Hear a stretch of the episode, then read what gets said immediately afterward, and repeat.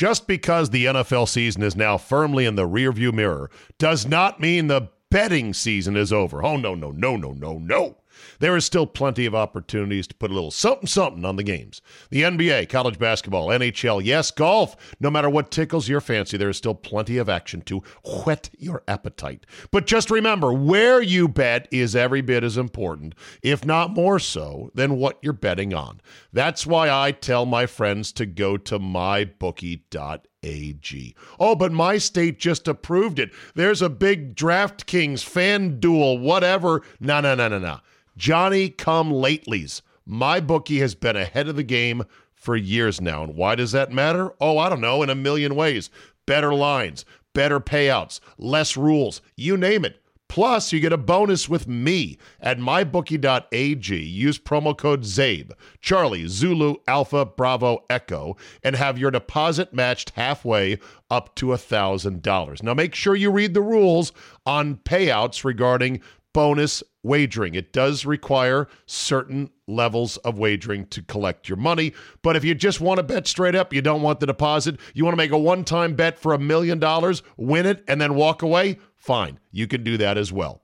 That's a free cash bonus for making your deposit. Use promo code CZABE to claim the offer. Bet, win, and most importantly, get paid with my bookie today. Today on the Czabecast, well, well, well, looky here. Kevin Sheehan begins our bi weekly home and home by joining myself and Carol at the Palm for a power lunch. We talk Georgetown versus Maryland, why Coach Thompson MFing you is the highest compliment ever, and why his backstory of being a grocery tycoon is fascinating. All that plus the best summary of the entire COVID debacle yet. Your 45 minute dose of pure me is locked and loaded, so buckle up and let's go. Here we go.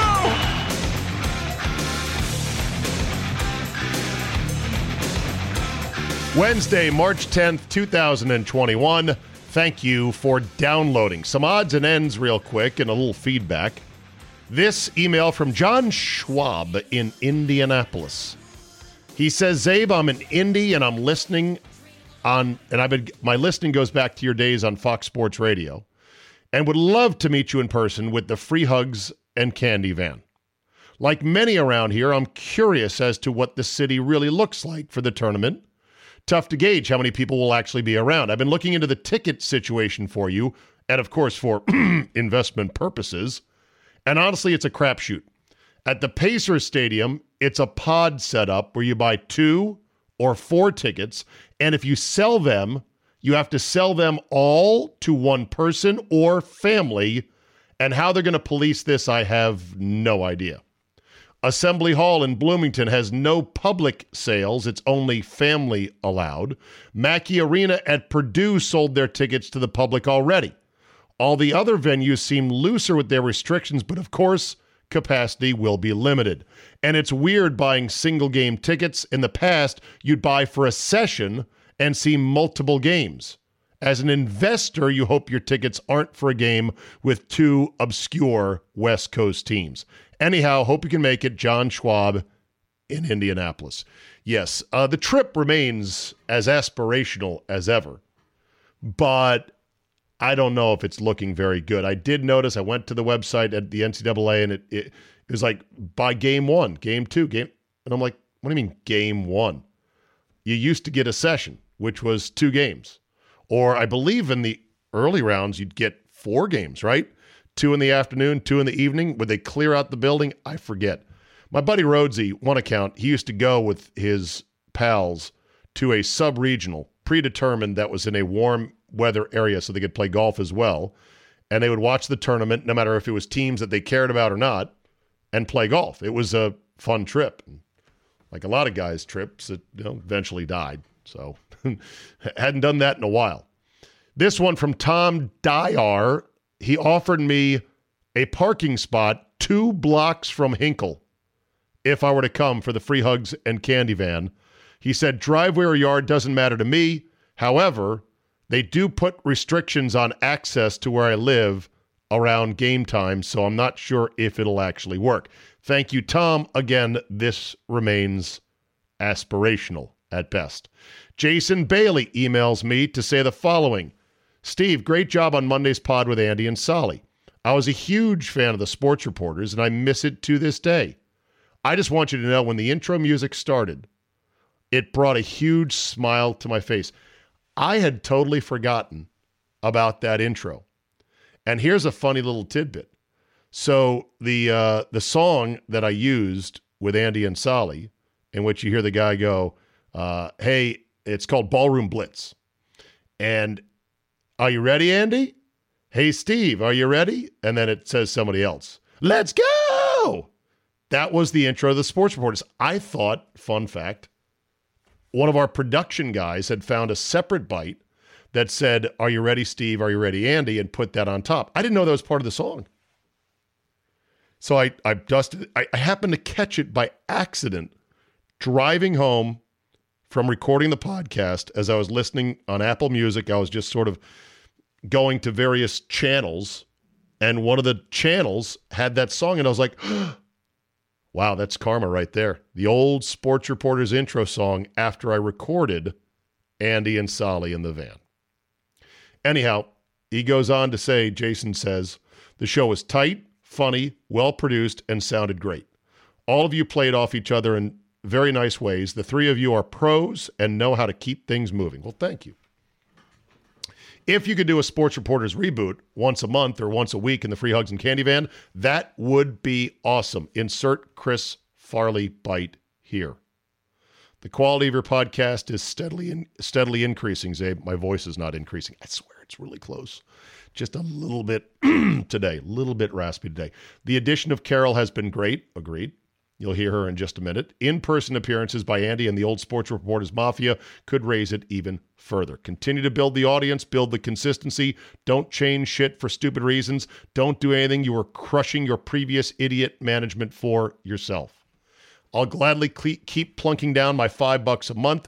May even be willing to part with a few more bucks if you can get some regular sports reporter types as rotating guests. Well, now that would be changing things, right?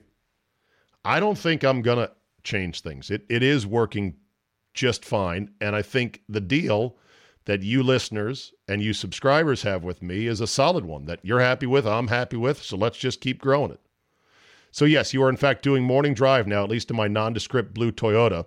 Pods are the way of the future. I cannot remember when I listened to quote unquote legacy radio. Hope you can find a way to make some actual money for all of these efforts. Keep up the great work uh, VR, uh, very respectably, very, very V slash R. I've seen that before. V slash R, very, very respectably, I guess. Jason Bailey, thank you. Before I get to uh, the podcast with Sheehan and Carol, a quick texting conundrum. Apparently, my daughter's phone now no longer gets text messages specifically from one other person in her address book. Can you guess who that is? Uh, is it you, Czabe? No. Even worse, my wife. Somehow, some way, when my wife tries to text my daughter, boop, just goes out into the ether. See you later. I sat with the two phones. I texted my daughter, goes right through. She texted me, goes right through. Daughter texts the mom, it goes right through. Mom tries to text the daughter. What in the living hell is that? If anybody has any idea before I spend an hour on hold with Verizon or Apple support, let me know. Because that could be a real root canal project tomorrow if I don't get it fixed. All right, I trapped Kevin Sheehan inside the free hugs and candy van, and he was suitably impressed and comfortable in there with Carol, a longtime friend of his and colleague, and we riffed on a variety of subjects over an hour long chat that really went by like it was 10 minutes.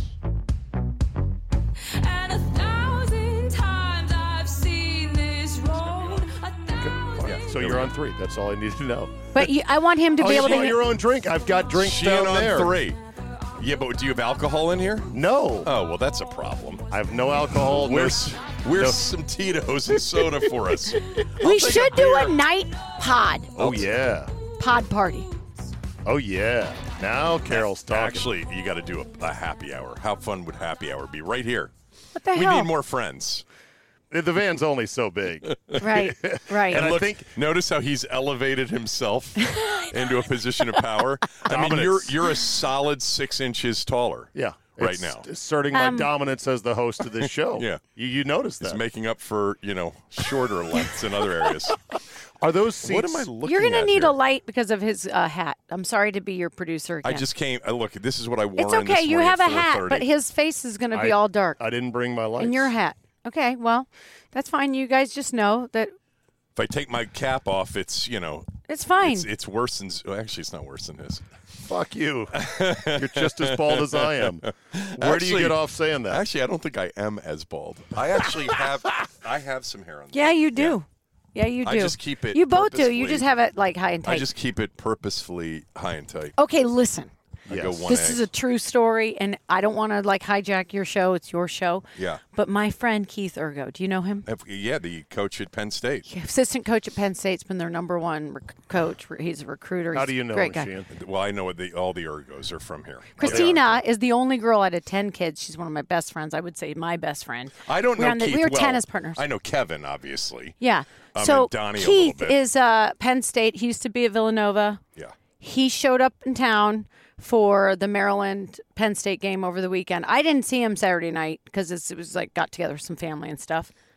Hair. What? He's got too much hair. No, Or he has losing it? hair now. He grew his hair. Oh, got and it. he's got a product. uh, He has a full head of hair. I thought he was completely bald. We spent time at the beach last summer. He is a completely bald guy with hair. I'm not kidding. Hold on So second. everybody call Keith Urgo at Penn State if you want to know why he grew. He was that. No, no. So Rogan, I don't know what he did. So you have to Kevin, call. Keith. as a fellow proud bald American, Apparently, it's a result of the Pfizer vaccine. if you go Pfizer instead of Moderna, you grow hair. You know, Keith is going to be a head coach one of these days. oh, it should have already happened. yeah. Yeah. He's got I a don't great care story. about that. Let's talk about his hair.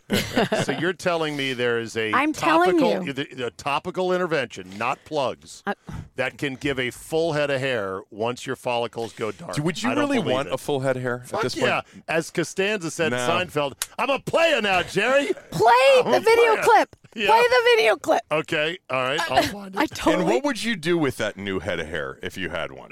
Do you really think you'd be more desirable? I don't think you would be.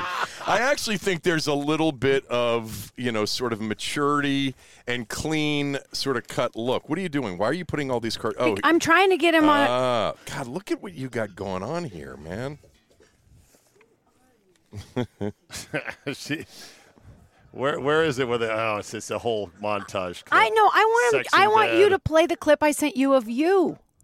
Oh, yeah. Okay, I could do that. Sorry, we weren't sharing a brain there. All right. Anyway, um, let's get this back on track. Kevin, How much Sheehan. more attractive would Czabe be with hair? I have video proof. Okay. I don't He doesn't it. want to play it for some reason. Look at his face. No, no. I just need to find it here. It, I emailed it to you. All right. Don't let the don't let the balloon fall to the Okay, ground while I look you for can it. just Say e- something edit in the this out. meantime. Wow, you get Ah. some very interesting email uh, contacts in there. Yeah. See, now that's the thing. Showing this on the jumbotron. So here we go. March of '92, Ah, Kevin. Santa Barbara's best. Look at this young fella. Hold on. Saints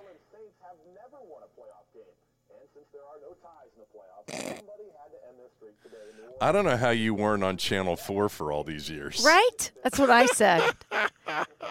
Vintage '92 NFL highlights. So how old Randall are you here? Cunningham slinging it. It's a playoff game. Derek Barnett. Um, So there you know you what? go. You actually look really good there. Yeah, I And- was, I was and- and 23 years old. I know, but you're you're doing a hell of a job too. Ah, Did you ever have a gig as a TV sportscaster? Never. I did briefly for Channel 21 in Montgomery County. When I decided to get back into this business after many years of not being in it, I went to Channel 21 and there was a guy named Brandy Sims. Do you know Brandy? Do you remember Brandy? No. Brandy worked for Montgomery County Cablevision for forever. And I walked in and I told the news director that I needed a gig on TV because I thought I might want to be on TV. And he said, talk to Brandy Sims. And I said, hey, Brandy, the guy, the news director, told me that I start today and that I'm, he- I'm covering some event that you need me to go out and cover. You lied. And he just sent me out with some cameraman. You and it's, totally lied and your f- way into a and job. For, for two months, I did Channel 21 stuff. That's hilarious. I was terrible on television. Do you, I doubt do you that. regret not pursuing it like your buddy Scotty Van Pelt? No, I, I, I mean, I like, I love doing what I do. But you you wouldn't trade it for a television. No, what. I wanted to do is I wanted to do play by play. That's when I left sort of the world of non broadcasting and came back into it. I wanted to be a play by play guy. And then I think- somehow I ended up doing updates at this station that we worked for forever. Yeah, And somehow. it led to something else. Uh, Kevin Sheehan is in the Free Hugs and Candy Van. Are- Uh, are- Team are we 980 in live now? DC. Yeah. Okay. Team 980 in DC, Morning Drive. You know him from there. The Kevin Sheehan podcast. The Home and Home has been agreed to once every two weeks. Overwhelming demand. So that's going to happen. So in once two every weeks, two weeks. what did you think? Every well, week? Well, you suggested once a month.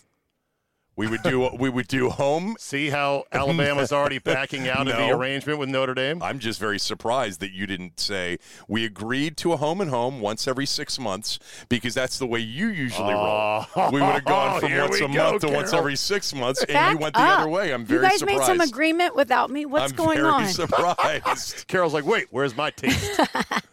So you'd go on each other's podcasts. I will Czabe was on last week, and he offered up a home and home. And those of us that have worked with Czabe for many, many years, Here we oh go. God, here he, he's just There we go. Czabe is is an ideas guy. He's very creative, as you know. He's got great ideas, and by the way, he usually sees them through. But I think a lot of us that have worked with 50-50. Czabe over the years would say that if he has a flaw, it's that he doesn't always see things through. True. And so when he offered the home and home the other day, I said, "Yeah, I'll believe it when I see it." And you know what? Here we Less go. than a we week are. later, here we are. But you agreed to the job. first. Thank you. You agreed to the first road date, and that's always key because we know the Maryland Georgetown home and home got killed for how many years because 17? Gary felt like Oh, he more was than that. owed a home game in Yeah. College Park. Yeah, well, the funny thing about that is when they agreed to play that game in 1993, November of 1993, the day after Thanksgiving, which coach would always tell me when I would argue with him in the bullpen, why would I ever want to fucking play Maryland? That'd be Coach Mother, motherfucker. He- you know, are we allowed to cuss? Yes. You know, because you know it was a term of endearment with with coach. If he Oh, yeah. called you motherfucker, you, You're his boy. You were Yeah. one of his guys. Motherfucker, why would we want to play Maryland when we played you guys at US Air Arena? The arena wasn't even sold out. And I said to him, Coach, it was the day after Thanksgiving. It was a noon game. Uh, actually, it was like 11 a.m. It started, and it was with Maryland coming off probation. It was Joe Smith's first game at Maryland. There were. Do you remember the capacity at Capitol Center? 17-5. Uh, 19,035. Oh, yeah. 17-5 for hockey, 19 and change. for 19 and hoops. change for, for hoops, and there were 17,000 there at 11 a.m. But he claimed not a sellout. The problem was is that 14 of the 17 were rooting for Maryland in his home arena. Why Right. do we even care You what know- happened in 1993 as par- part of the rivalry? Now they just played each other in 2017, right? Yeah, but it was They- dark. The point is, The point is, is that and Gary wanted a game after that game at US Air Arena at Cole Fieldhouse, and Yes. And Big Thompson John was like, said, "Nah. "No, no." Big I John's got Hawaii Hilo on deck. I don't need I Maryland. got, I got St. Leo's There's coming St. Leo's guaranteed win. Um, Did you say to Thompson, "Look, motherfucker, you need to"? Did you ever motherfuck him? Oh, never. Never. Never, never motherfucker back. But I always knew that when he called me motherfucker, it was a term of endearment. And, Absolutely. and and I loved those years of being in that building with him every day because he really was No, he a was great. treasure. he really was great. And and he would always hang out in the bullpen and mm-hmm. shoot the shit with everybody. But really, the the Georgetown Maryland thing stemmed from Lefty and John. Lefty and John played each other in 1979 at the D- DC Armory and got into an MFer argument at the scores table. And Thompson beat Lefty that day. And Lefty had played Georgetown throughout the 70s and always beat the shit out of him, pretty much. Yeah. And Georgetown won that game that night. They played later on that year in the Sweet 16. Georgetown won a game, and Georgetown cut it off. yeah, that was it. And that was and it. it stayed. It stayed dark until Until what that year? game in 1993. No, but between '93 and when did it get resurrected? Uh, well, Not formally. Not formally because they played in the tournament. They Mar- played in the Sweet 16. with the year we that missed, Maryland. we missed the first eight minutes of it because the other game went long, and even though I had the DirecTV package, Mm-hmm. they were only popping back and forth. Do you remember that? One of the worst things about the NCAA tournament back then, before they split it into all these different networks, would, would show the games start to finish. Yeah. Remember, you would sit there and you'd watch your team all year long, and then in its biggest game, you could miss eight minutes. I was irate. I I'm was like, irate too. I'm like, because I'm paying for the su- the package, Yeah. which is now free, obviously. So yeah, so it stayed dark. They'd not played each other for how many years? Uh, you know, after that game in '93, they didn't play again until that Sweet 16 game, And then there was another. and then there was years, and then they another played at- November in Orlando. They played at Xfinity. Oh, they played in Orlando. and at then in tournament. 2015, JT3 and Turge said, "Let's do this thing." It was part of the Gavitt game, and they played at first. They played at Xfinity, Yeah. and the next year they played um, That's at. MCI or Capital One. right? and, And they, then it, and now it's gone away again. apparently though this past year without COVID, there was a decent chance of Maryland and Georgetown playing before the schedules got messed up. That may have been a late ad because I think Patrick is okay with playing it. So about our home and home. Yeah. I will come to Maryland in your studio. I assume you have a home studio Yes. suitable, and I will do your podcast in your studio. You don't every, have to. You can just zoom in. Nope. I want quality. I will come out because I got to take the van to Maryland to pick up some things. I got to talk about it. All right. That's none of that's none of nobody's business. So after this, it's So- on me for the return date within So two weeks or within no, a month. I want to do it every week. You and I should talk. Your place, my place, your place, my place. The demand is overwhelming. It's what good happened for to the radio thing? Huh? What happened to the radio thing? What radio thing? Remember? Oh, and come on your radio show. And I well, will also hold add on, hold that on. in. You, you Should you guys do this off air or off tape? Just you- wondering. Just this is good inside information. Okay, we're go all ahead. we're Well, all Z- well, thrilled. Czabe- but this and sounds I- like kind of an Carol's- off-tape conversation. Carol's getting bored right now. She doesn't feel like she's involved. I don't mind listening. I'm sure all the people You know who are listening to your podcast I want. get this. I want to want to know how I want to know works. what you think of Drake and what the possibilities are in the tournament. All right, good. By the way, the best athlete in this van by far. Yeah. um, Drake, what year? Oh, I don't want to date yourself. Yeah, thank you. That's I a- a almost late told you. I know. they'll think I'll tell you this. They'll think you're not 32 anymore. I'll tell you this. Last week for lunch, I thought I'm going to do something different, and I have to borrow his reading glasses to look at the menu, and that's just happened. So, um, but she called Galdi and I, quote, bitches. And well, my they were talking about the up. the radio business, and they were both bitching about were belly aching about yeah, it. about how 980 and then getting let go. I'm sorry, I know that they're still paying you. Um, and uh, and literally. I was just like, you guys sound like a couple of bitches. and it's well, true. It's also very inside too. Well, and people, People love do the love inside, the inside, but it's one of those things where, and I know for from my perspective, Yeah. um, yeah, I'm glad I had it. I, I don't want to sit there and bellyache that it's gone. A lot of different reasons and things happened. I'm still trying to process what got me here and why I didn't do weather casting. But I still think like it at the core of it, we I'm happy that I did it. Well, good. Yeah, Yeah. There and you, you, guys didn't Don't sound be like sad. Don't be sad it's over. Be happy it happened. That's a Taylor Swift saying, and guess what? It doesn't fucking Oh pay your God. credit card bills. Okay. The- the- Me and Galdi were not bitching. We were lamenting the end of our careers. Oh, you were talking- a little bit more serious than just bitching about "Eh, I'm not on the radio anymore. Okay, but the reason I want to nail this down, then move on to more important Okay. things, is that this helps cement things that we're doing this on the record before God and the podcast. I'm gonna write it down. I think, Kevin, I'd like to come on your show every other week. You come on mine every other week, and then I will. I'll come on your radio show once a week for 15 minutes. I'll find time. Done. Done. Done. We. Huzzah, I mean, huzzah. Kevin Sheehan in the van right now, Redskins for life, born and raised, basketball junkie, recovering gambling degenerate, pioneer, Recovering. pioneer of the smell test, University of Maryland running mate of SVP, former grocery store delivery tycoon, and former offshore gambling expert. Yeah. You hate to talk about yourself, but I do like your grocery store background. Are you willing to share that with our I, listeners? I am, bit? but but I am uh, two things. Number one, Czabe quotes way too many young pop singers all the time. Lyrics from Taylor Swift and all you know I'm a all the, Swiftie. all of He's a these. girl dad. Yeah, I know.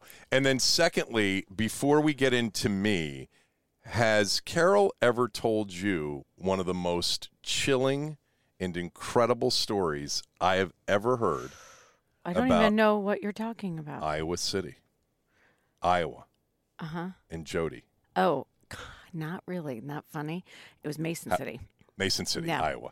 But, But one of your fa- one of your listeners. Oh yeah, the Emailed about colleague that. who was abducted and murdered, right? Do you guys really want to talk about that? I mean, we're you here for you. Can I just tell you something? I'll never forget that night when you told me that whole story. I, it was riveting, Yeah. and I then did a deep dive for about six hours. was Uh, your you went colleague's down the rabbit hole, huh? yeah, Your I colleague's went down name the was Jodi. hole. Jodi. So, and it's funny because a listener said, "Is that Carol? She worked said she worked at KIMT." So KIMT is this very small ta television station. It was my first full time job. I just got out of college, and uh, I and I'd been there a couple of months, and I was training to produce for Jodi, which meant you did updates What's to your Jodi's last Jodi name? Huisentruit. Okay. Jodi Huisentruit was the morning anchor. And um, it, uh, so June 27th, on her way to work, 4 a.m., she was running late. The producer called her and said, Where are you? And this happened a lot. Oh my God, I just woke up. I'll be right there. Uh, it was kind of her level of protection if she overslept. She got in the shower, probably. This is what she always did it. Jumped, ran to work, wet hair because she write her stuff. Well, she never showed up. So the producer, who also was supposed to do the updates, ended up having to produce, anchor the morning show, and do the update. She was so busy, she kept calling, no one answered. She's like, ah, she fell back asleep. And uh, by like uh, the show's ends, eight thirty, still hasn't showed up, hasn't called. She calls the police. Um, the police go to her apartment. I show up to work right at nine. I get sent with a camera to her apartment because the police are there, and um, like the keys are in her door, and stuff from her bag is all over the parking lot, and Oh, she's bad she's scene right there. disappeared, and uh, she's never been found. Never been found. Still, to this day, There's yeah. a lot of deep dive stuff on all that. I know. I know, I know. know. But I, every t- I just didn't know if you had No, ever told no, him the it's just story like- because it's the kind of story he would love. I'm sorry. Wait, I, don't, don't tell me the stories I would love. That's a horrible story. well, you loved. I do. I Listen. love, I love airplane crash stories. You, me, and Buck. yeah, exactly. I, I'm sorry I took over that, but I will tell you that It's- it's, had it's a traumatic st- I experience. know it has. And I believe in the boogeyman. And and I had it that day. I'm the reporter on the scene. So if you watch any of the stuff you that had to report on your own colleague's disappearance. yeah. Oh no, for three Oh. months. Oh, um, that day, I did the live shots. I did the ten o'clock in the newsroom. So the story eventually became about us, and we all got interviewed by the FBI. Right. And it was three months of Where Is Jodi? We did nothing else as a small t- TV station. This is Mason City, Iowa. We didn't lock our doors. We didn't. Yeah. So the next day after she was disappeared, my boss is like, "I want you to fill in for her tomorrow." So here I am leaving my apartment building at two thirty in the morning with no sleep. I had just been in the ten o'clock. I come out of my apartment building and the police are there. I got a police escort to work for the first Yeah. like three Yeah, months because you they're telling me that. It was like Yeah. when we went to work during the DC sniper, zigzagging to our car. Yeah. Well, Yeah. it's ducking at the gas it's pump. still Yeah. a cold case. it's still a cold case. Yeah. So when the three billboards outside Ebbings, Missouri, that movie, yeah, Yeah. I saw that. um, they did that with Jodi. They started putting billboards up to No try to like. suspect. Oh, there's been lots of suspects, but, but nothing that the could- number one suspect is somebody that I knew that I've talked to that I've interviewed. His name's John Vansice, and he was we called him her sugar daddy because he he was, was like older. Yeah. named his boat after her, loved her, but he has not I don't want an alibi because I think he was sleeping, but he's passed polygraphs, and so I just. Hmm. I just everyone thinks it's him, and I was just I saw him the day coming out of the police station when he was interviewed, and I just I don't think it was him. Anyway, Kevin Sorry. went Kevin went to Maryland and did broadcasting early on and then said, "You know what? I'd like to get people delivery groceries. How do I do this?" So you started what was the precursor to Peapod, which is a giant Uh, food product now? Pe- Peapod is a huge, you know, company owned by um, the company that owns Giant, Okay. and and and a lot of other supermarkets um, across the country. And my company and Peapod were the two first what was your company? companies. Um, it was a company called first of it, it was a company called Shoppers Express, and then it was Shopping Alternatives. But we morphed into Streamline.com, which was a combination of a Boston competitor and my company. We put the two together, and it was Streamline and Peapod, and this company Webvan that came along later. Okay. Anybody that's ever followed this this? space, this is essentially the mid 96? to late '90s into the early 2000s. Internet came to be a thing about 96. Yeah, but when we started, we did catalog based grocery shopping where Get people out. ordered through. We had a telemarketing center. They ordered on the phone I or by fax. Yeah, it was, it was I a need disaster. bacon. That's not the thick kind. Right. But the reason we got supermarket chains all over the country to pay us for that service, and then we sold ads in the catalogs Nice. to food manufacturers. Sookie Sookie, you were riding So, high. but but but anyway, the the internet came along, and we decided to go warehouse direct to the customer, which was sort of the Amazon model, you know, of doing You were a books. mini Amazon. Well, we were one of the players early on. Amazon was just doing books then. You know, Right. he had just founded the company. And grocery was considered, believe it or not, in like the mid '90s to be the the holy grail. It was going to be this big, massive e-commerce retail industry because gro- the grocery, Everyone needs to eat. Because the grocery industry by by itself is one of the massive biggest retail industries and even if you got 2% 1% Right. of the people to shop this way it was going to be a many billion dollar industry But the irony is, there is no single national grocery chain that blankets all 48 contiguous states. Correct? yeah It's a Safeway, very Safeway and Kroger thing. Safeway and Kroger probably have Ahold, which is the company that owns Giant, Yeah. as a big Dutch supermarket company, they're one of the biggest in the world.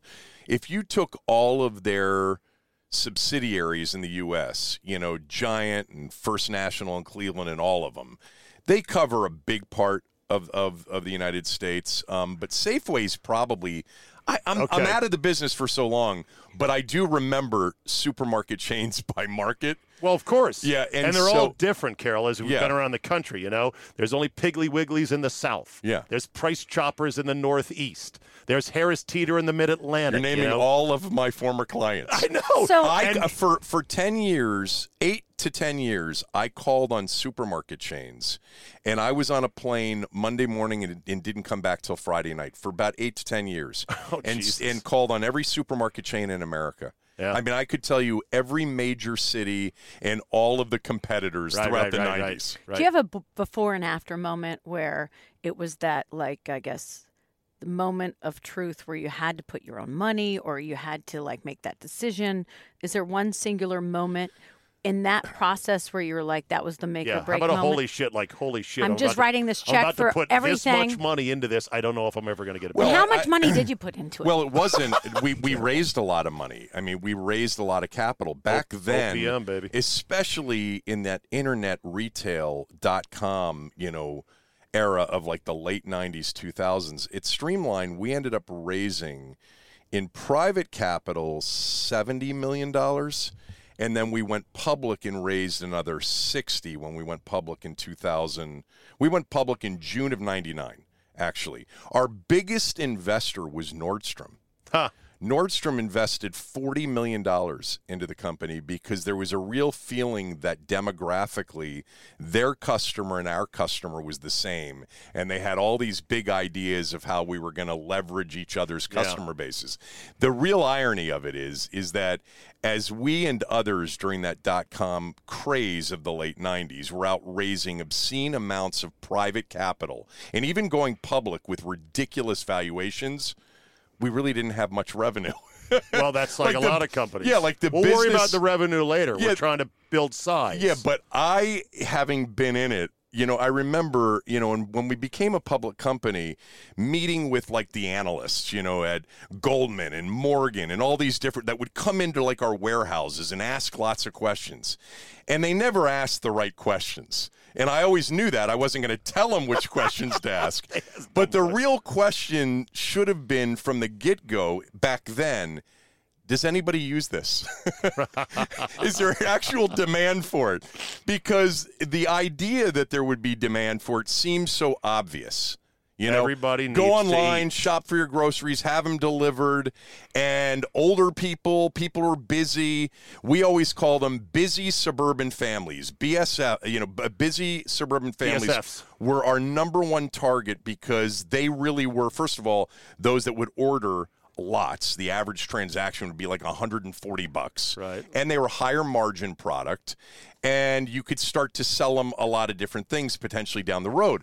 But anyway, to make a long story short, we had no volume. Like nobody was really using it. That's so funny. Like in, in LA when we were uh, Vons Vons and and um, Lucky's were our two big there you clients go. Lucky's and Ralph's was another one that came around later. But like in the entire LA metro area in 1995, we were probably doing like 150 orders a day. That's Yeah, it, huh? That was it.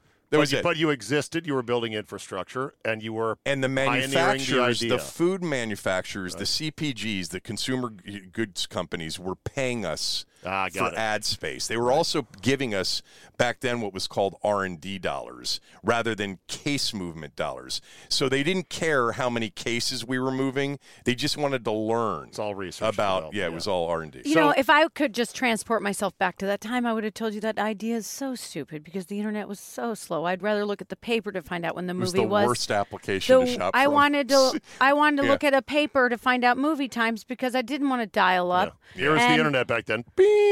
Right. Yeah. It, it was you're logged on. So It you really did a belief in the whole idea and the technology that was about Th- to there happen. was like um there definitely became a point towards the end where I remember thinking ultimately you have to be able to take an order, fill an order and deliver an order and turn a profit on that order for it to be a real business. Yeah. And we were losing so much money with every order we filled and we were making it up with the advertising.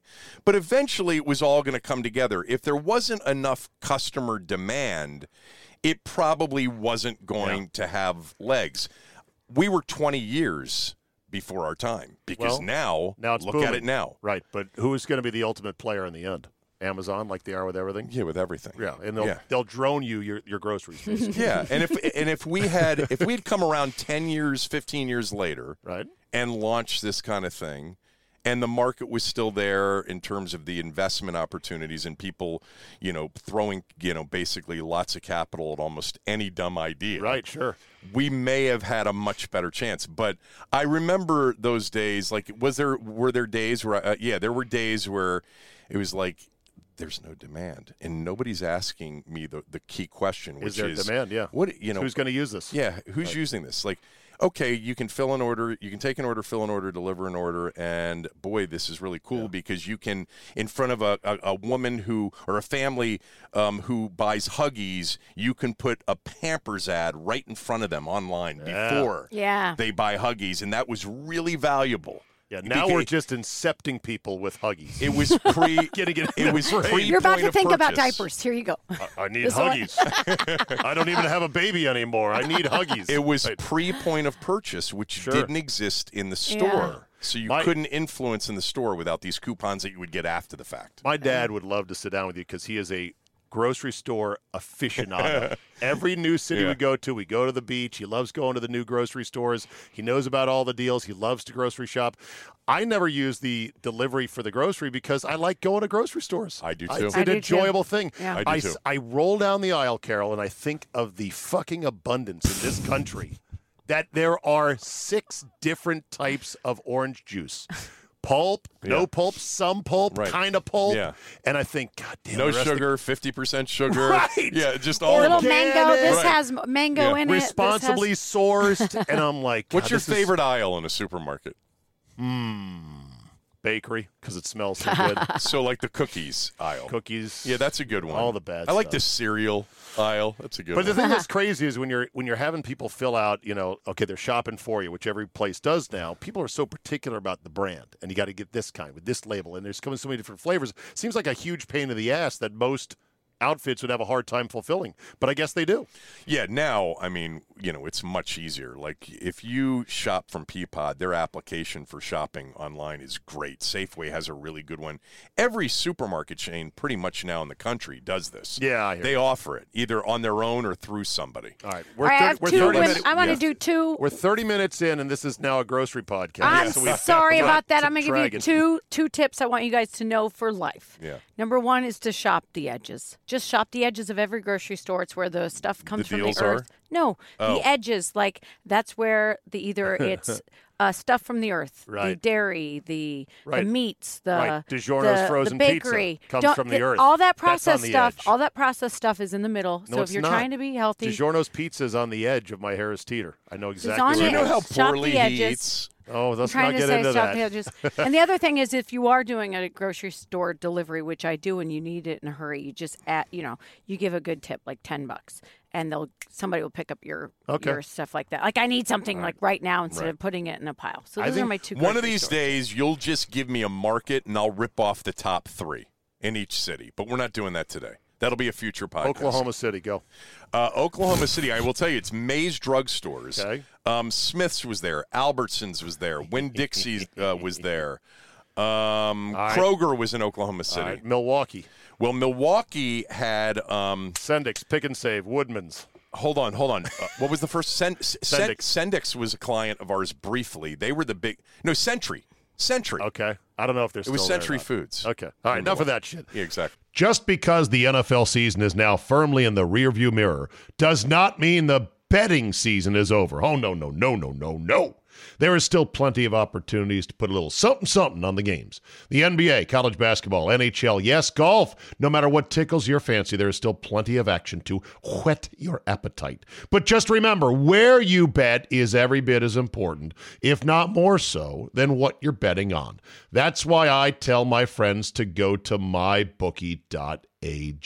Oh, but my state just approved it. There's a big DraftKings fan duel, whatever. No, no, no, no, no.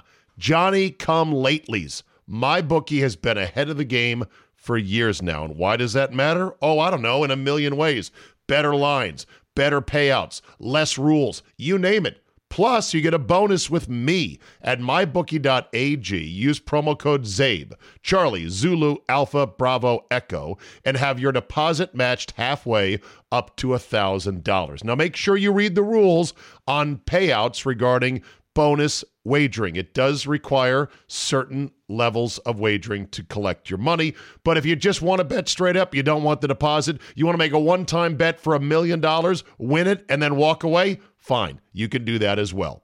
That's a free cash bonus for making your deposit. Use promo code CZABE to claim the offer. Bet, win, and most importantly, get paid with my bookie today. Speaking of money and investment and looking forward, Dak Prescott just got his new deal. You think he's worth it? Well, no, but he got it. Yeah. Here's why he's worth it. And this is you as a businessman know this concept. I just read about it once. The opportunity cost of not having a quarterback is too steep in the NFL. So the notion of, yeah, we're going to let him go and then we're going to start over with we don't know who is unpalatable to anyone who currently has a guy Yeah. right? The only team that did it was the Redskins, our Redskins with Kirk, because he got too expensive, but they had a replacement in Alex Smith ready to come in. But this is why I have a guy who's a Bear fan, and he swears they're going to get Russell Wilson. And I'm like, the Easter Bunny's not coming. You're not getting Russell Wilson. He's like, no, I really think they're going to do it. And I go, so Seattle's going to get out of the Russell Wilson business and get into the what? The uh, Geno Smith business? No chance. It's what Houston's facing. Like, why would you ever trade Deshaun Watson? See, the, I think it's a slightly different conversation so do you like the deal with Dak or no? It's too much, Um, but they waited too long. Well, yeah. I mean, you have to in the NFL when it comes to the quarterback position Get more ahead than of it. any other. You have to have some vision, and you got to get ahead of it. Which, of course, this organization did not have. No. Even, no matter what you think of Kirk, they should have signed him, and they should have had some vision that he was good enough. Yeah. Um, Dak is not Deshaun Watson, but he's really good. It's a lot of money for him. They just effed it up because they didn't do it early. Right. But I'm with you on the whole quarterback thing because I would offer anything to get Deshaun Watson, including Chase Young. And I would hate it because he's one of my he's my favorite player. Tell me one free agent quarterback that was p- It- picked up via trade where a team had to mortgage their future with giving away a lot Tom, of their talent. Tom Brady. Say, Um, yeah, he, he walked away. They didn't give him anything. No, but he. No, they- they didn't have they I'm sorry, free agent. I meant a their- traded w- t- traded for a quarterback that worked out for But that franchise. But see, it's really It never not- happens, Carol. It, it, it's it's a totally unique situation. no if comps. Deshaun Watson gets traded, it's never happened. There's no comp for it. There's Yeah. none. The- the- Never- only the, only the That's not true. Bl- Bledsoe was traded. No, to 25 years old, Deshaun Watson is de- is debatably a top five to top six quarterback. If you want to have him at number seven, whatever. He's an elite quarterback. He's 25. He's got his deal done. He's signed for the next four years, and he he's just starting to enter his prime. Yeah. It's never happened before, You can't get those guys. They don't come available. which is why I don't think Houston will trade him. no, and I don't think Russell Wilson's leaving. Neither the do I. I just can't believe that Jerry Jones, who bought the entire franchise, right, for what, uh, less than what he's paying and the and the Yeah, money he has That's for true. for what Dak did Prescott. he what, what did he pay for them in 1988 or whatever? He it was? paid Uh, like- it was considered to I be. Here's Jerry Jones. When I look back at my life, I overpaid for my big successes every time. And when I tried to get a bargain, get a little cheaper, a little bit better deal on it, Yeah. I ended up usually either getting it, getting it, and not happy I got it, or missing it. 89 he uh, bought it for 140 Look at and Carol's he just homework. he That's just awesome. Signed Dak for 160 You know what that reminds me of? You know who was in on the Skins in '99? The Lerners. Hmm. And the Lerners had a price that they were not going to go above. And I think it was 600 and something million. Like they had it down to the nickel Yeah. of what they would pay. And when it went to 800 million, which is what Snyder paid for it, right? It was Right. 800 million dollars. It was well over Yep. their number. Yep. But uh, look, Hey. they've had, they've had a lot of success. But if they had gone to a billion dollars for the franchise, Right. they'd be able to sell it today for close to five. That's that's having vision and balls to see that Yeah. they're not making any more of these items. They are printing presses due to television. Yep.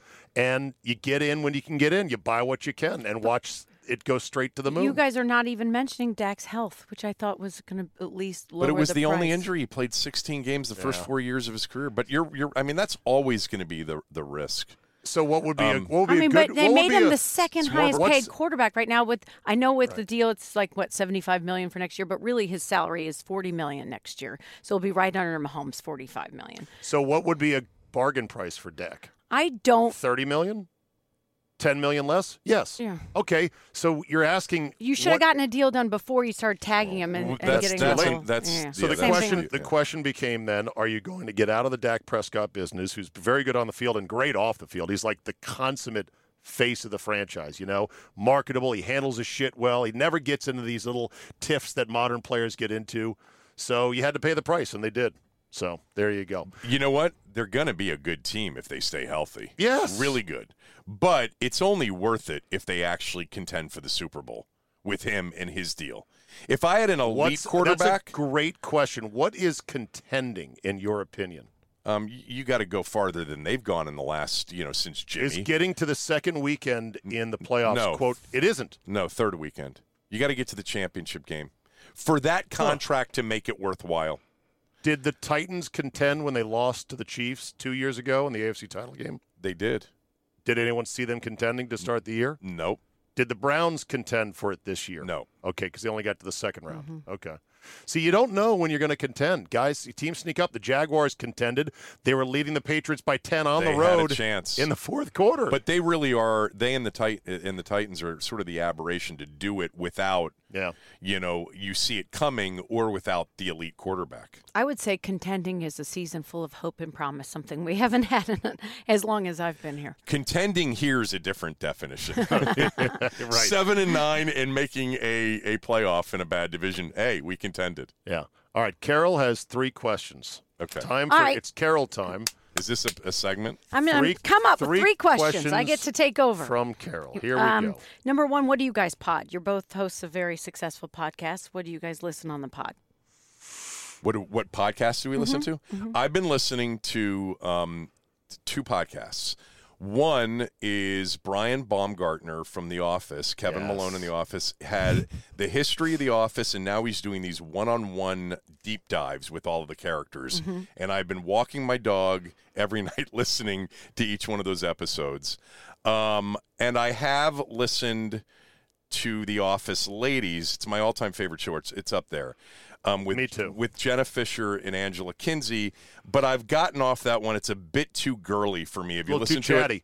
A Too little too much. I was wearing that skirt, and it was and I'm Exactly. Like, I'm like, sweetheart. So you've been listening to it. I'm like, sweetheart. I don't give a shit about the skirt. me too. Please talk about The how show. you shot the scene with Dwight Schrute. Exactly. More of that. They also don't use hardly That's any. what the fast forward button is for. But go ahead. They, they also don't use hardly any clips, which is disappointing, and I think that's a rights issue. But they have used clips at times, But so maybe it isn't. That's what I don't get. So if they can use one, you better. If you have a good producer, use more. Give me four clips from each episode and really walk through why you thought that that clip or that scene worked. What was intended originally? Who riffed on it? Whose idea? Less about We what kind of car, Jenna, you were fucking driving at that time in your or life. what Mindy's hair looked like in that particular episode, which Yes. drives me nuts because they'll like, oh, spend. that was the first time she glammed up. so I'm going to tell you, it- it's been a top ten podcast since they launched it. Right? It, it's been one of the most successful podcasts of all time. Am I right about that, Czabe, or not? I don't know the numbers, but it's like apparently off the charts the numbers Yes. but you and i could be advisors to them on this podcast and help them out because i am off that one it's just too much of stuff i don't care about I download a lot, Carol. I don't get to listen to a lot because it becomes still a matter of time. I mean, I don't drive around a lot. I don't commute really. So uh, I've listened to the Adam Carolla show. I love Adam Carolla. It's a long slog, man. Yeah. I'll listen to Rogan on YouTube. I'll watch his clips, Me his too. 10 to Yep. 15 minute clips. Me too. But the whole thing is a bit too long. And man, I'm a big dog walker. That's when I listen. Me too. I'm Okay. a- That's when I I do it. love to l- walk my dog. I've been watching. I've been listening to the uh, Talking Sopranos podcast with Michael Imperioli and Steve Schirripa, aka Bobby Bacala. good Uh, yeah, very good, very good, and not too self-indulgent. They talk about you know the episodes and the show and everything else. I've never listened to Simmons' podcast. I know it's very popular. I used to listen to Pardon My Take on a pretty regular basis. See, mowing season is when I'll get back into podcasts because I got three hours on the Iron Horse out on the property to go ahead and just you know Yeah, and yeah. listen to stuff. you know the podcast that i listened to a lot if i couldn't listen to his show was this show called the Steve Czaban show on radio which got great. podcasted It's every day great. I gotta- and i would listen to him and scott and solly when i Well, would be out on luckily- occasional walks Luckily, there's now this, the Czabecast, Right. every day for almost an hour. And there's the Kevin Sheehan podcast, which is a supplement to the Kevin Sheehan show, which is still on Team 980. But remember, Okay. the podcast has Cooley and Tommy on most of the time. Exactly. Which go. makes it different from the radio and you don't show. get Cooley anywhere but your podcast. All right, next question. So it's Maryland and Penn State, great rivalry. I was really excited to watch it. I also have Meghan and Harry on. Do you guys think less of me because I got stuck watching Meghan and Harry No, live? No, my wife, she, she was uh, obsessed with it. And then when the Maryland game was over, um, I was actually interested to find out whether or not it was worth watching. She recorded it, and she said it was very much worth watching. I have not gotten around to doing it. I'm not a big Royals guy. I, I'm not. I'm not. But I would like to watch that interview. I'm not big into the Royals, but I also don't like the people that do the flex of why are we so fascinated? I'm like, Yeah, right. It is interesting. It's an archaic governance concept that endures for symbolic reasons only. And the reasons for that and the rules and that, I think it's fascinating. Now, does that mean I'm uh, obsessed? No. But it, I'm curious about it. So, how did you feel they came off? Uh, that's the thing. I was watching the Maryland Penn State game, and I was just going to check real quick during a commercial break, and I never left off? because I was fascinated with the fact that she just seemed a little insecure, a little insincere. That's exactly what my wife said. and uh and i can see why because she's like she's giving these bombs against you know the institution or the Yeah. firm she kept calling it and then you have harry talking about they're living off the money his mom left him like the whole thing is this soap opera and i was covering my eyes and couldn't turn back to the maryland game All right. remember i told you later i was like you- i can't believe they lost Did you end up feeling more sympathetic or less sympathetic? i just felt Did you terrible all over i felt no i Feel, just did you feel like I feel like you guys are still living like royalty, uh, and Oh, you just threw bombs nine- at your family. right? And there's a family d- dynamic there. I just wanted to look away, but I couldn't. a- That's how I felt. And I you- felt You disgusted felt with like a lot of people going, "Hey, read the fucking room." But I learned have a lot. They have seven-figure- an HR department. Well, yeah, it's a big enterprise. How about Oprah's glasses? Oprah, Oprah's just Here- reactions. here's the thing: they're all monarchs. Oprah's worth nearly a billion, right, Kevin? Oh, it's The got to be more than that. Harry that. and Meghan have this seven-figure, eight-figure, uh, nine-figure Netflix deal. Right. something like that. They have a $15 million mansion. They're all monarchs. They're living in an orbit none of us ordinary people even understand. So when they come on and want to be, oh, we're the victim and boo hoo this, boo hoo that, a lot of us are like, hey, read the fucking room. Nobody gives yeah, a but, shit. but but the the thing, the racial stuff that came out of it, is, That- could be could be li- in it could be damaging. Well, they're already talking about boycotting the royal family. Yeah. However you boycott the, royal the family. But- foundation's crumbling. you know, they know they're not needed. They know the Yeah. the family is not needed, so they have to just protect the image. Well, and there are people well, like Dan, know- Dan don't what- Snyder who will not spare any expense to protect the image. Well, you don't you don't know what they think in Great Britain of Ha- Meghan and Harry. They may be like, "Fuck you. We still like the royal oh yeah, it's been terrible Has it? backlash. Back. You haven't Okay. seen the British press just No. killed them. Okay. What was Yeah. the um, movie two years ago? The Churchill movie. Um, Churchill. No, it wasn't. Uh, it was very well done, and I'm forgetting who played. Anthony Hopkins. No, it, that's a different one. Um, I'll find it. It's the more recent one that did very well, and it's one of the examples of Darkest Hour. Darkest Hour was fabulous. Who played um, Churchill again, real quickly? I'm, fr- I'm blanking on his name. Oh, I'd he, he won, that up. I think he won the Oscar for it. What's his name? Um, Yeah, just sit there and stare at the TV, and then you'll get it eventually. But my, my point being is, I think it was King George at the time, the one with the stuttering problem, which the other movie from several years Kingsman? ago, he was King's Speech. King's Speech was made about, and he had a significant impact. Brian as a- Cox. no, All right. no, no, it was um, Gary Oldman. Gary Oldman. Gary, he was He great. just doesn't look like it. Did- None of his characters look like did him. he did he win? I think he won the Oscar for Yeah, that portrayal, yeah. or certainly was nominated. Anyway, um, I think one of the real interesting things about that time is that the Royals were very involved in, in political decisions, and King George in particular, with Churchill, basically was the one to say to say stand your ground. Don't side with Chamberlain, who you know was gone at that point, but was still an advisor, and you know, and and appease. Okay. All right, my Uh, last, Carol's question. got Yeah. question is: You guys are the voice of authority on so many topics. You've been, you know, Supermarket, Donuts. right for a very Cameras, long fast time, food. and porn you're stars. engaging. You used to take calls and all your shows. I don't know if you probably still do in the morning. Um, have you ever had to, or how hard, how difficult is it for you to admit when you don't know something or you're wrong? I'm, to me, that's I would love to hear a story about that. Luckily, Kevin's never been wrong.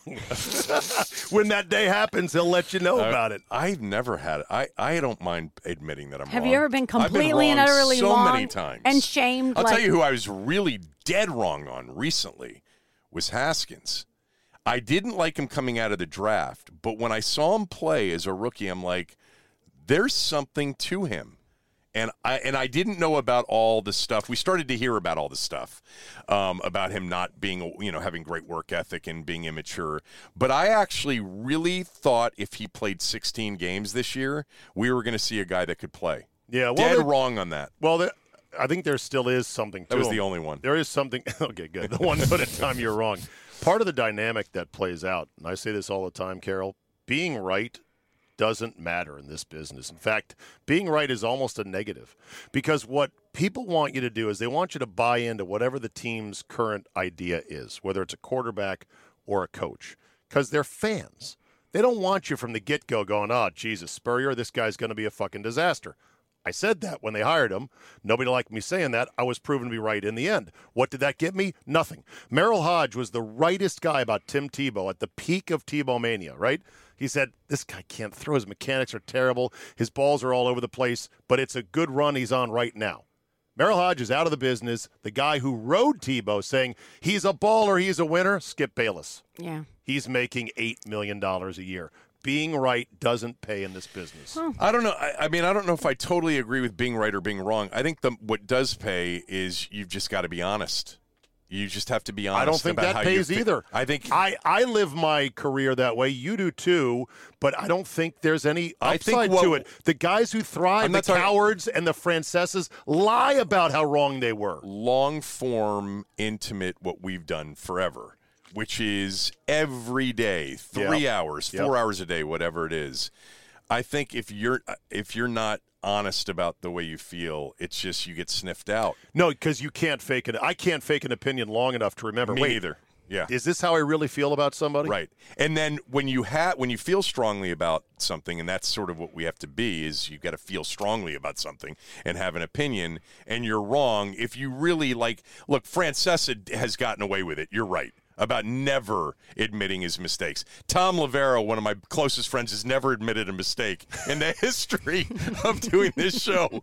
Um, but but but that's also part of his shtick too. Sure. But I think you gotta, you know, you got to fess up when you're wrong. Yeah, well, now Cowherd is every bit as bad as Francesa in terms of burying his takes and pretending he never said something. Mm-hmm. And of course, this guy Funhouse is collecting them all of them. He's like, "Wait, you just said this the other day." Here- Well, somebody's been collecting all of them on you and me too, and at the end of this, we'll we'll see. Yeah, she We're you not never admitted enough. to this one and this one. I'll tell you who I'm gonna. be And this is a mutual friend of ours.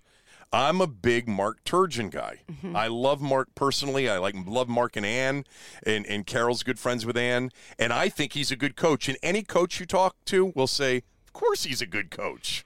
Like anybody that knows, but the fan base, the Maryland fan base, is convinced. Yeah. The the I would say seventy percent of them want him out.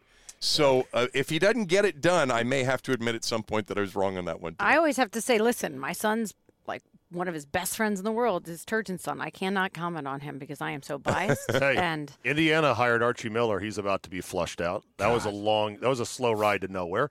These big I name thought Archie plate- Miller was going to be a good coach. I think he was really good at Dayton. Okay, well, you just don't know. Yeah, you don't know. Brad Underwood turned out to be the best coach of the class at Illinois. What he's doing there. Imagine if he had IU letterhead to recruit off of. What is your boy, the golf guy? That's the big Indiana guy that Ron Thomas. went after Crean. Yes, he did. I'll you were there. never- for I was Big there Ten that- tournament at the Verizon Oh, my Center. God. And Crean's final game as coach of Indiana, Ronnie Thomas is running after him, screaming, "You ruined Indiana You basketball!" ruined yeah. Crean stopped in his tracks, turned around, pointed up to security, like, "Get that guy out of here." And but did somehow, he lose his mind? but What was- somehow no, he ended. no, he- Ronnie's a Indiana-born, Yeah. very passionate guy, and he wasn't wrong, by the way. He, he wasn't wrong, and somehow he didn't get booted because he ended back up in the suite with us. Remember? I know he did. and we're like, "What did you? What's wrong with you?" All right, time time for mine little segment called "Is this sexist?"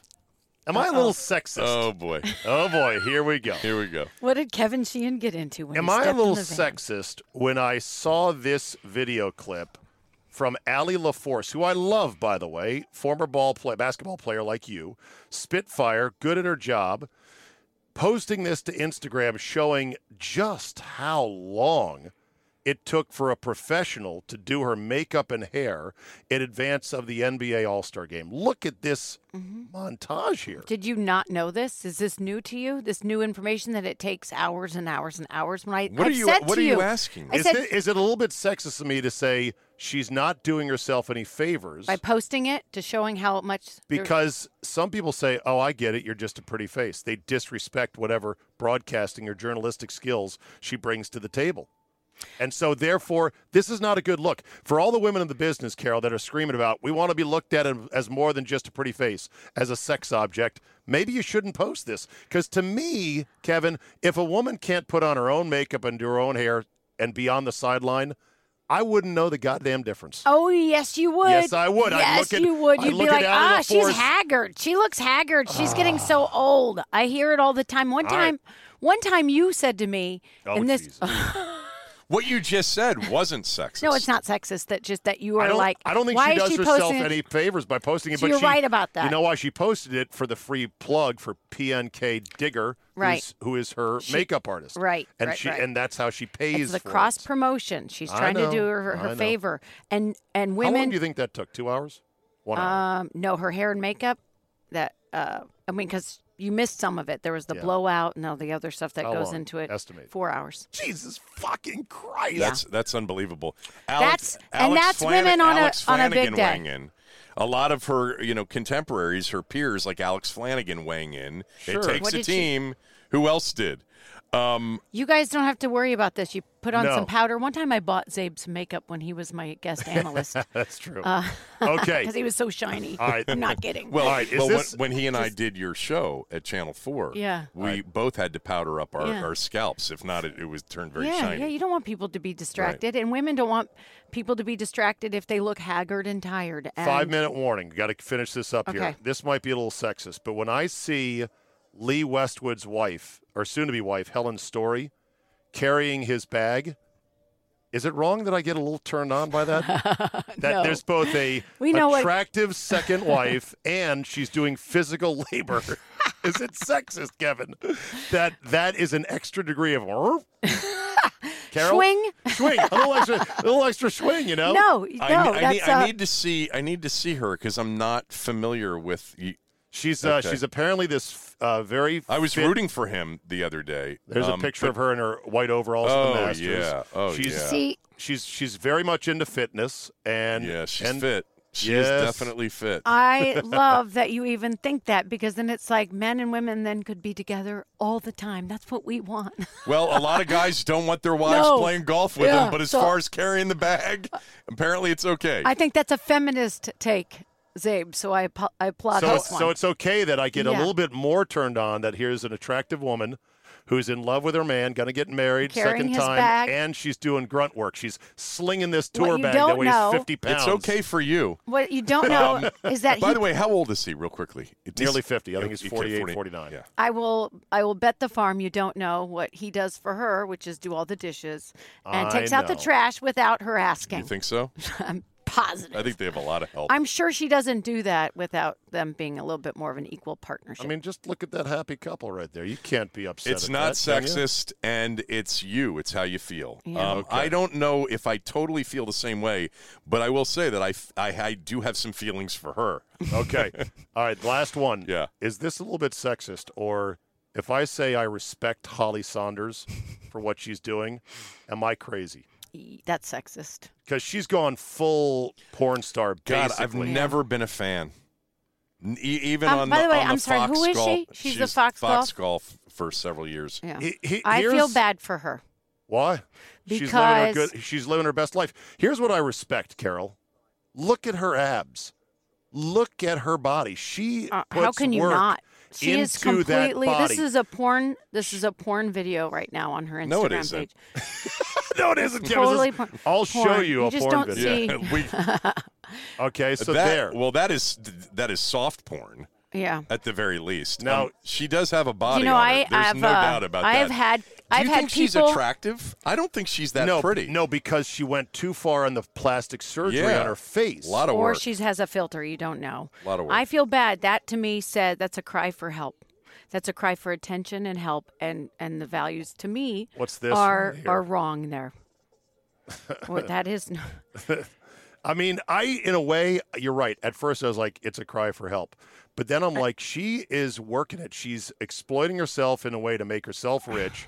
Without very much talent, she could have been slinging golf updates on the Golf Channel and been laid off Well, what about what about Paige? What um Spiranac? Oh, love her.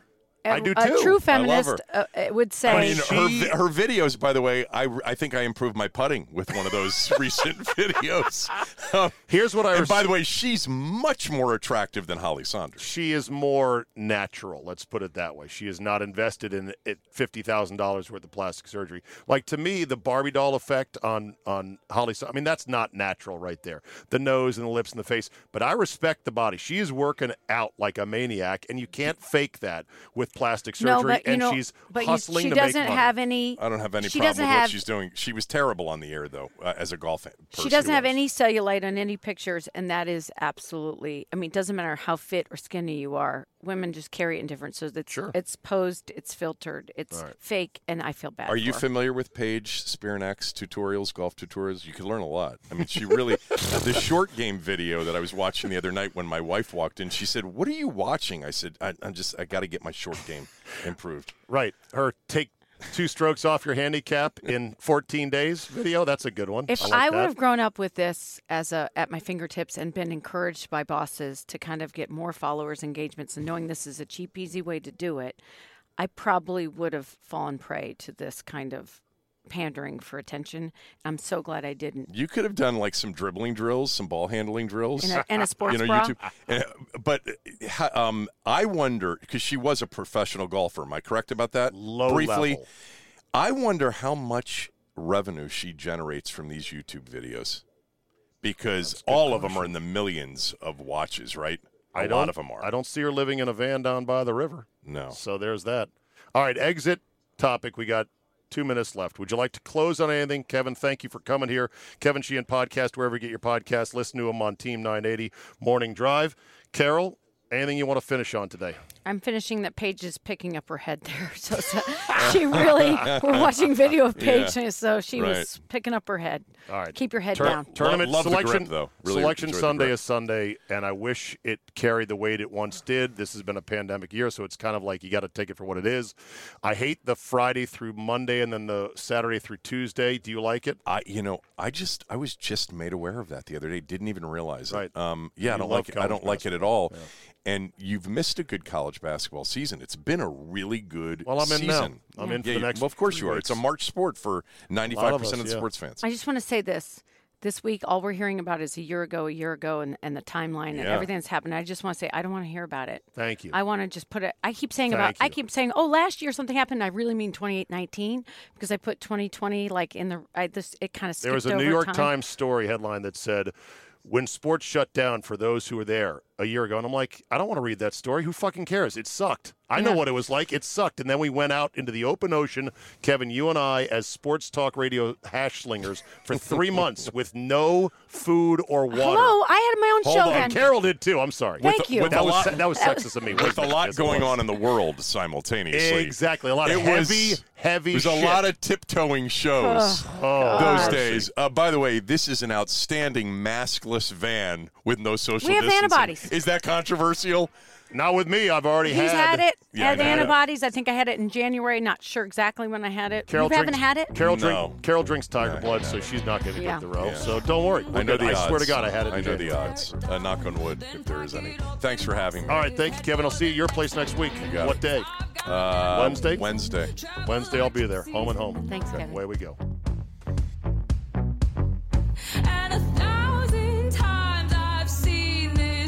Good times. Thank you, as always, to the Palm Restaurant and General Manager Eric in Tyson's Corner, Virginia. They are open and they are killing it at lunchtime. Perfect place to go. And if you say, oh, that sounds too fancy for lunch, no, they have a power lunch option on the menu for just over 20 bucks. And they've got a great lineup of stuff to eat, including the chicken parm, which Sheehan got. I should have got that. And they now have a shrimp dish that I got last week, which was great, and I forgot about it. And so I whiffed on not ordering it.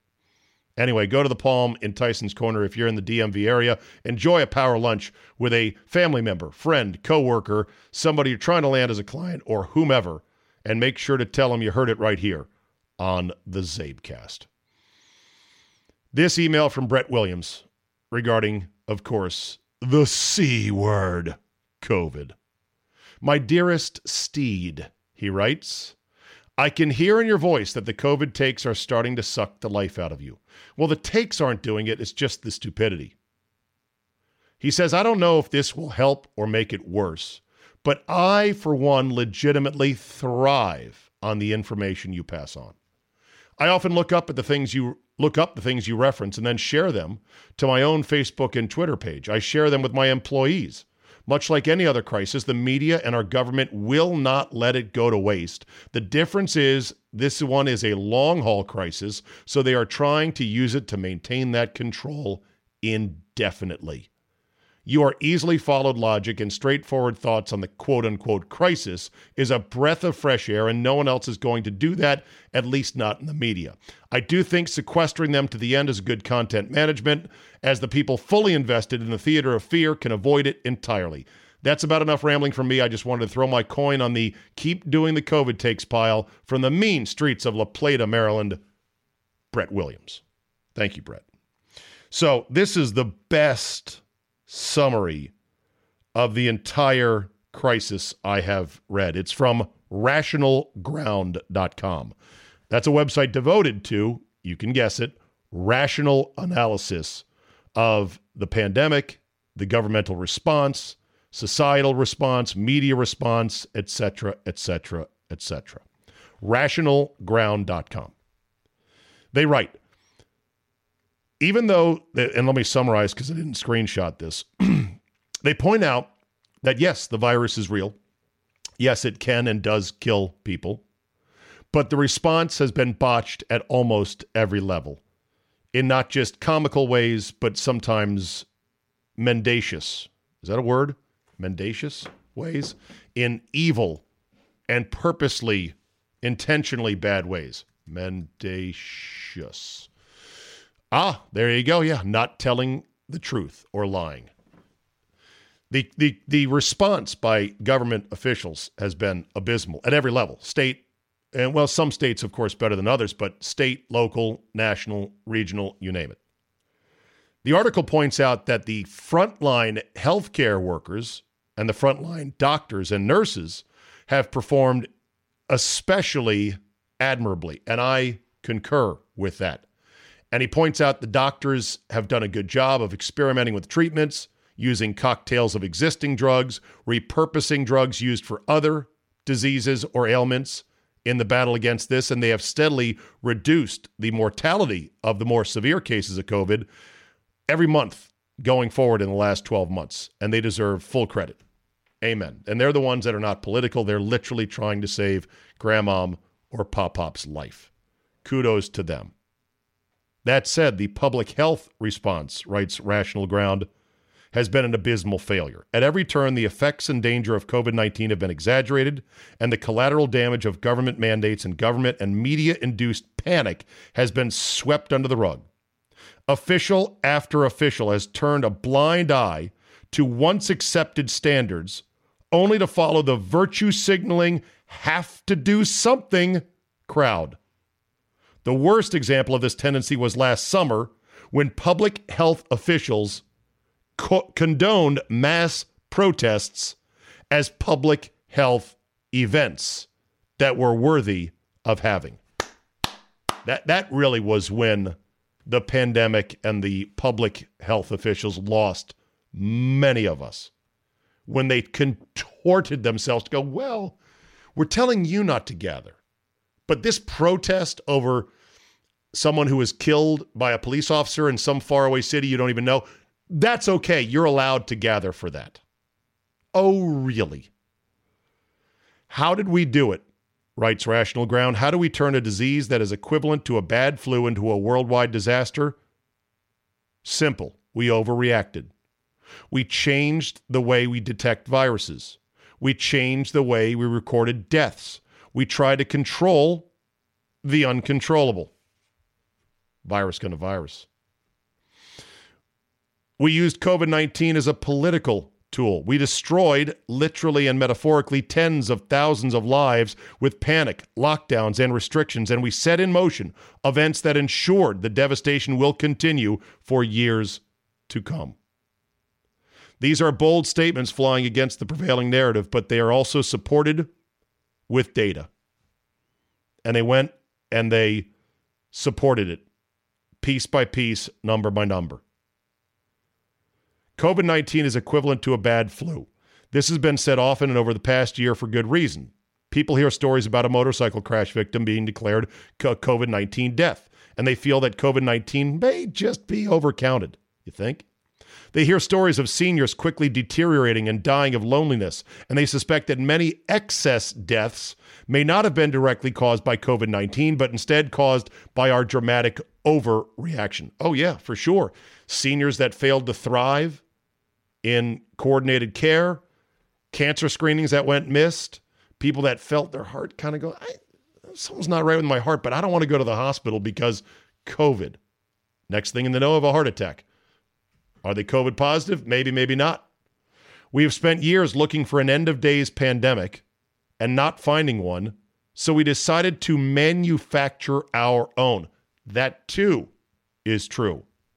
Read up about Gates and his foundation and their pandemic team that has been doing these mock drills. We got to be ready for the next next pandemic. We got to be ready, got to be ready. There's nothing wrong with being ready, but they were so ready that when they saw this one, they didn't think for a second to go, you know what? This is not the one, actually.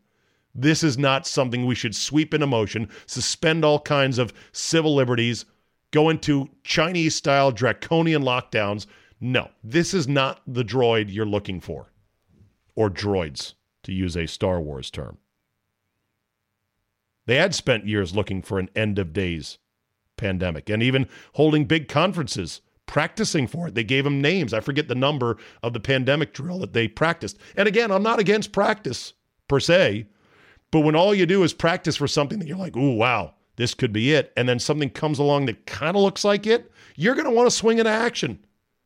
And it doesn't affect you negatively. In fact, it enhances your life. You make more money, you get promoted, you get another government grant for years to come. Oh, you you you owned a restaurant, huh? Oh, how's it doing? Oh, it's closed. Oh. Oh, sorry to hear that. Had you had it long? Oh, your mom started the restaurant. Mm, 65. Wow.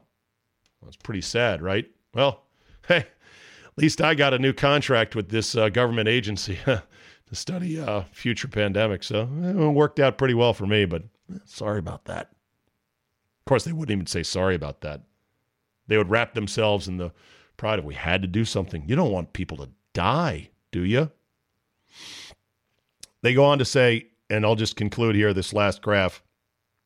In fact, we could have done this for any bad flu season. I'll show you how later, but we chose 2020 for some reason. Perhaps it's human nature that when things are going well, we look for an exit. Oh, they were going they were going really well a year ago in just about every regard, but one. You all know what that is. To be clear, COVID 19 is not a hoax, they write. It is real and it causes real world damage and real world heartbreak, but it is not the killer it's been made out to be. Also, the medical profession has performed admirably with respect to direct care of patients, learning from mistakes early on and developing treatments and protocols that have steadily reduced the deadliness of COVID 19 month to month. The speed at which vaccines have been developed is truly amazing. It's at rationalground.com, and it's I don't have the author here on the screen caps I took, but you'll find it. It's maybe the best overall summary of okay, so what happened? What happened? How did it happen? And why did it happen? And they deal with the different layers of the cake, starting with the actual virus, then going down to these health organizations, the World Health Organization, the CDC, to politics, to the media, and to just human nature, to panic and the human nature of wanting to control other people and snitch on them and be Karens. It's fascinating stuff. All right, that is a wrap for today. God, look at the time. I gave you an hour and 20 minutes today. Can I take tomorrow off? Have I not given you enough content? I got to shorten these things. They're getting too long. Ain't nobody got time for all this. We're here for a good time, Czabe, not a long time, right? Anyway, thanks for listening. If you did find this ear content compelling, entertaining, and worth your time, do me a favor. Just tell somebody about it. One person, that's all. Subscribe and support as well by getting Fridays. Go to czabe.com slash premium. And if nothing else, rate and review so our algorithmic overlords are pleased. Thanks for listening. Have yourself a great Wednesday, and we will see you next time.